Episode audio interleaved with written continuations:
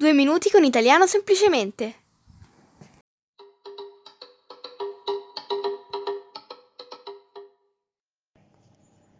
Siete insofferenti al classico studio della grammatica e dagli esercizi?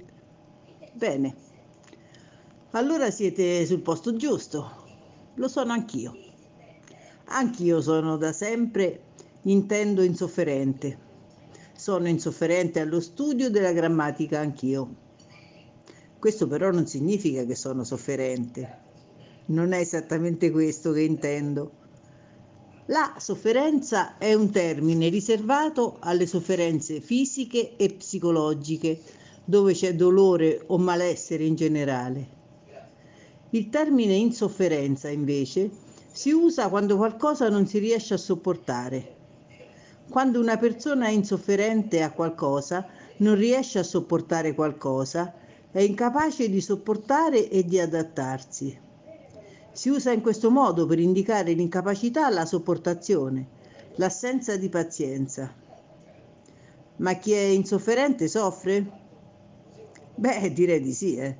talmente tanto che non riesce a sopportare questa sofferenza.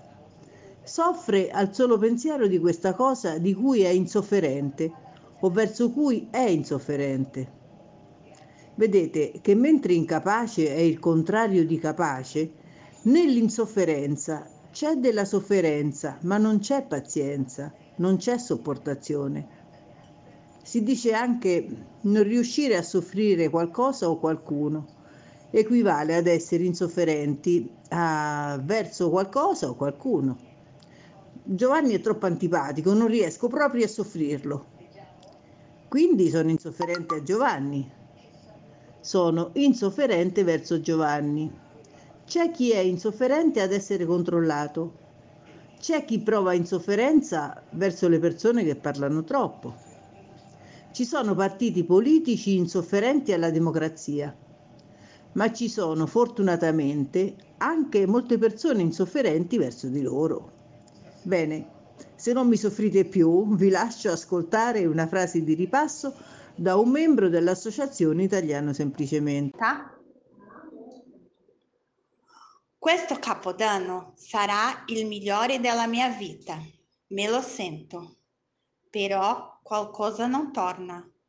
Non ho ancora deciso dove andare.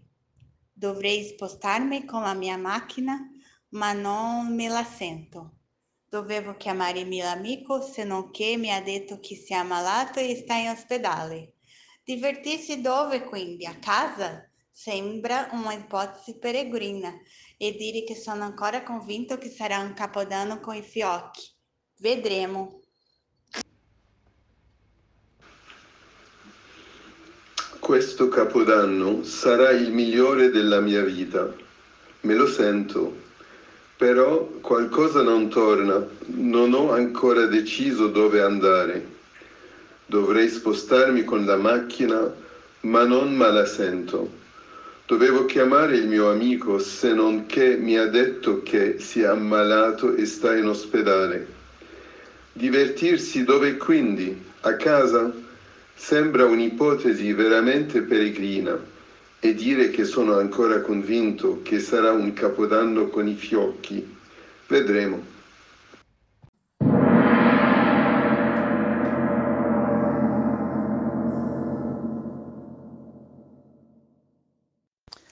L'inizio e o la fine di ogni episodio dei due minuti con italiano semplicemente servono a ripassare le espressioni già viste e sono registrate dai membri dell'associazione. Se vuoi migliorare il tuo italiano, anche tu puoi diventare membro.